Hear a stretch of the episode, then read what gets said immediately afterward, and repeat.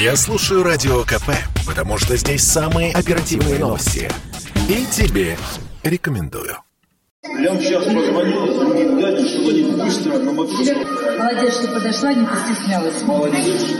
Это фрагмент видео, опубликованного в инстаграм-аккаунте новоизбранного мэра Кисловодска. Юная кисловодчанка обратилась к Евгению Моисееву с просьбой решить проблему бродячих собак, которые пугают ее и мешают ходить в школу. Известный своими неоднозначными высказываниями еще на посту главы соседнего курорта Железноводска Моисеев, который то предполагал, что в стране стартует геноцид для антипрививочников, то назовет туристку, раскритиковавшую город озабоченной неудачницей, на этот раз вызвал общественный резонанс резонанс своей реакцией на просьбу школьницы освободить Кисловодск от бездомных собак. Моисеев заявил, что сам иногда боится ходить по улицам и проблему можно решить усыплением собак целесообразно было бы установить срок, в течение которого собака содержится за счет государства в питомнике, как в других странах. А информацию о собаке, которая попала в питомник, конечно же, надо нормативно регулировать, чтобы она была доступна и вообще известна. И за собакой не приходит какой-то срок, и берут ее к себе домой, или свою собаку назад, не получать, если она случайно убежала, то целесообразно вести эвтаназию животных в этой части.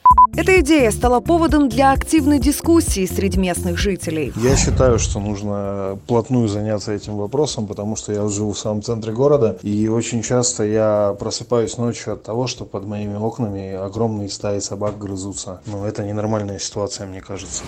Как? Как у людей язык поворачивается? Желать им смерти. Да, им холодно сейчас, голодно, могут обозлиться, там, наброситься. Но люди, где ваше сострадание? Значит, когда под завалами людей искать, собака лучший друг. А когда им, им уже нужна помощь, все, уцепить. Такое мог сказать только человек без сердца.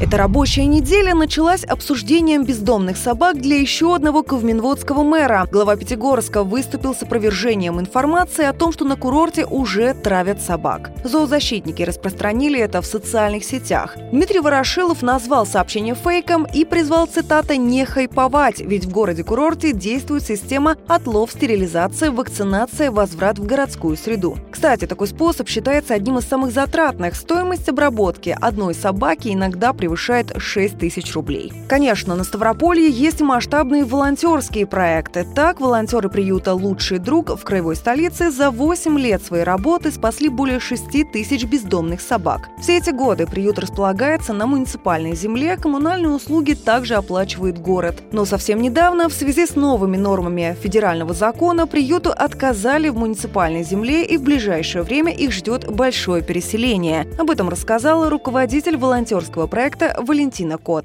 бесплатно передать нам землю или даже по аукциону не могут власти, администрация города. Поэтому придется землю выкупать, а коммерческая земля, конечно, стоит очень дорого. Мы же объявили сбор и активно собираем деньги. Мы нашли подходящий участок, но он в частной собственности, и он стоит 13,5 миллионов рублей. Краевые власти не остаются в стороне от решения проблемы бездомных собак в городах Ставрополья. Было принято решение. В 2022 году начнется строительство первых краевых питомников на Кавказских минеральных водах, а второй ближе к краевому центру. Илона Агаджанова, Комсомольская правда, Ставропольский край. Спорткп.ру О спорте, как о жизни.